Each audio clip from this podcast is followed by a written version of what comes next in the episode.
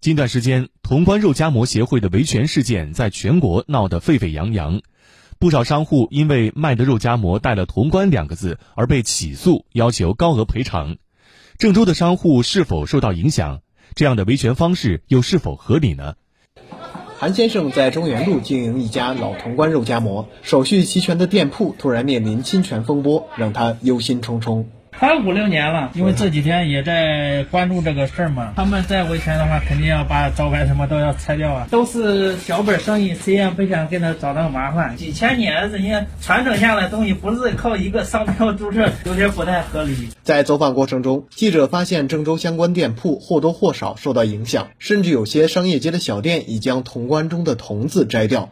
同样做老潼关肉夹馍生意的郭卫峰觉得难以理解，难以接受。我没给你做手艺。用这个品牌都得给他交这么多钱，你当然就不是说是他把这个品牌搞出名的，这都是大家伙共同的努力，是不是？记者看到这里的消费者络绎不绝，他们之中大多数是回头客和附近的居民，经常光顾这家店铺。对潼关肉夹馍协会的做法，大家表示并不认同。啊它确实有商标，但是大街小巷的这些店铺都标的是潼关镇肉夹馍，对不对？它能在这儿立足，说明是有消费者群体的，大家是买账的。本来好好在这儿做做生意，突然从天降下来一个欠条，都要让你付款，这个应该是不能接受的。觉得老潼关肉夹馍人家卖这么多年了，你突然注册一下，你就要去告人家，而 而且老潼关是第一名，他也能注册吗？就很过分。在网上看，他们都说是捞一笔的感觉。地名可以被注册为商标吗？协会维权有依据吗？维权方式是否合理？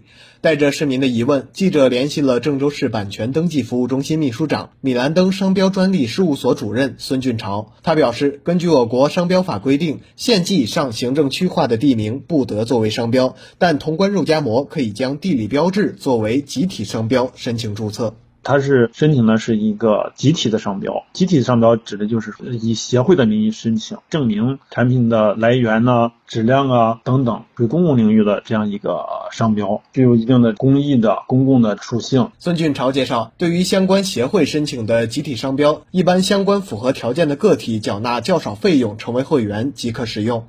潼关肉夹馍协会要求赔偿的数万元，甚至要求缴纳加盟费九万九千八百元的做法，明显违背了地。地理标识商标的立法宗旨，被诉讼的商家可根据自身情况做出不同的应对。潼关肉夹馍协会注册是第三十类的，商标局就核准了他们的肉夹馍这一个类目。所以说，这个诉讼被诉的对象呢分两部分，一部分就是只卖肉夹馍，另外一部分就是打着这个潼关肉夹馍，但是是开了饭店生意的这一部分，我个人认为是不在这个商标的保护范围之内的。但是这只做肉夹馍的这一部分还是比较危险的。记者在中国商标网上查询得知，潼关肉夹馍协会于二零一四年成功申请了商标法第三十号品类的肉夹馍，协会也多次申请第四十三号品类的餐厅餐馆、快餐馆、饭店等项目均被驳回。